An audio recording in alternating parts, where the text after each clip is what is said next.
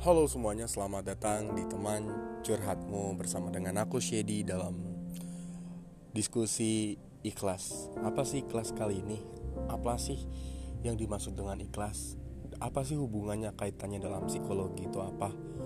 Hmm, kayaknya alangkah baiknya kita dengarkan podcast ini lebih dalam lagi mengenai tentang ikhlas Mudah-mudahan podcastan ini bisa memberikan suatu hal yang terbaik juga untuk semuanya.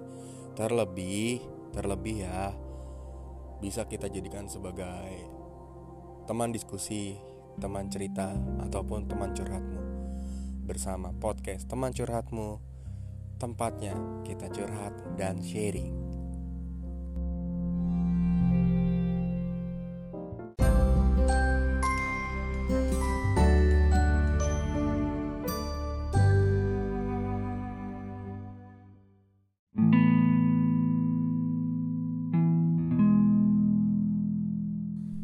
Semuanya, um, balik lagi dengan teman curhatmu.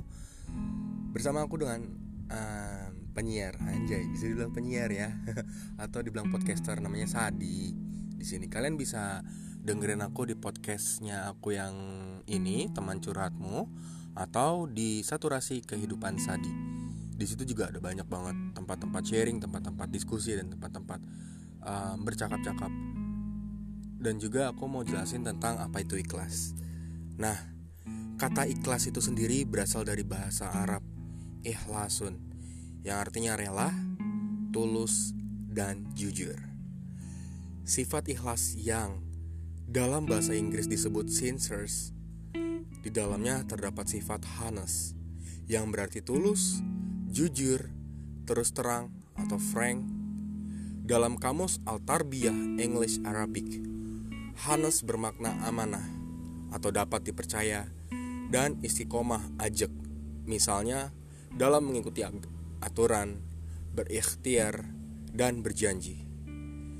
Dalam kajian psikologi, ikhlas merupakan sikap batin yang hanya diketahui Allah dan pemilik keikhlasan itu sendiri.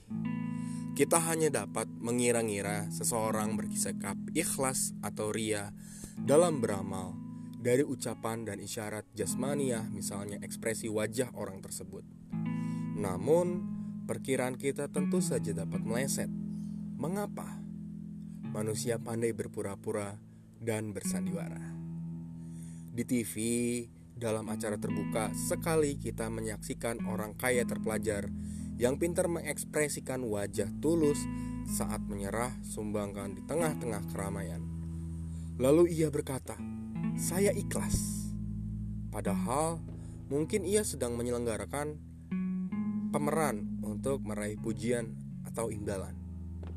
Meskipun demikian, itu bukan urusan kita, melainkan urusan Allah yang Maha Tahu hakikat dan derajat keikhlasan manusia. Kita sendiri tidak perlu repot. Daripada repot, lebih baik berhusnuzon saja, kecuali ada fakta yang baik secara terang benderang menunjukkan ketidakikhlasan orang tersebut. Buat ikhlas atau mengikhlaskan perbuatan secara psikologi berarti melakukan perbuatan dengan benar dalam arti sesuai dengan prosedur yang lazim, logis, dan sesuai dengan tujuannya. Inilah contohnya kalau menulis Latin. Kita gerakan tangan kiri ke kanan Sedangkan kalau menulis Arab dari kanan ke kiri. Jika prosedur yang lazim ini tidak diikuti, maka pelakunya dapat kita sebut tidak ikhlas. Bahkan jika misbehavior atau kelakuan perilaku itu sering berulang-ulang, maka pelakunya dapat diasumsikan mengidap masalah psikis serius, misalnya depresi atau stressing out. Bahkan mungkin mengalami talk disorder kekacauan pikiran.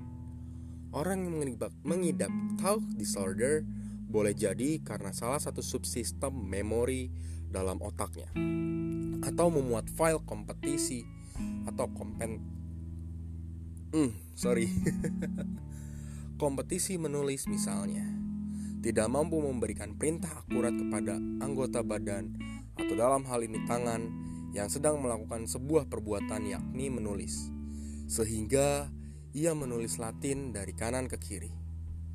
Fenomena kekacauan pikiran ini dapat pula berakibat hilangnya berbagai kemampuan psikis lainnya seperti kemampuan attribution.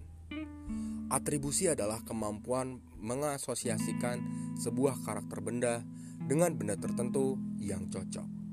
Contohnya, mengatribusikan materi berwarna putih dan berasa asin sebagai garam atau bukan gula dan mengatribusikan materi hasil pembakaran yang berwarna merah dan panas sebagai bara api, bukan gula-gula atau permen manis.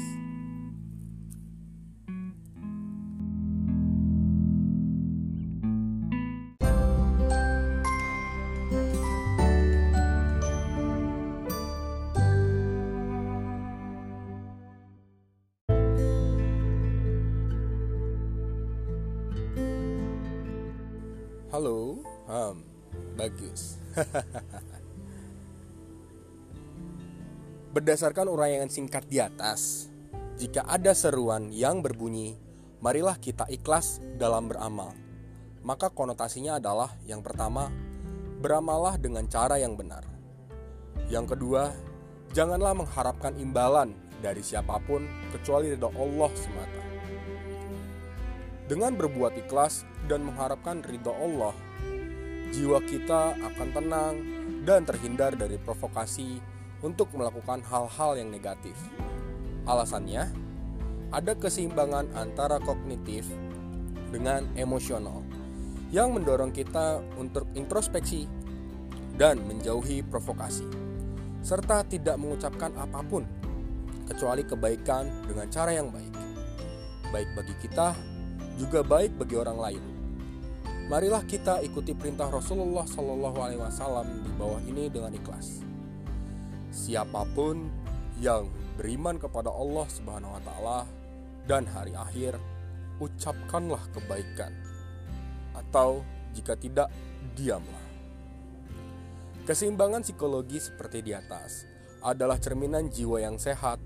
Dengan jiwa yang sehat, kita dapat mengharapkan martadillah, Selanjutnya dengan martatilah kita juga akan memperoleh karunia Allah Subhanahu wa taala kapan pun dan sesuai dengan kehendaknya.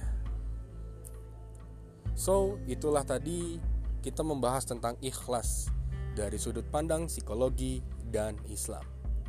Untuk itu, kalian bisa follow di Spotify aku ataupun di Google Podcast aku di teman curhatmu atau di saturasi kehidupan Sadi.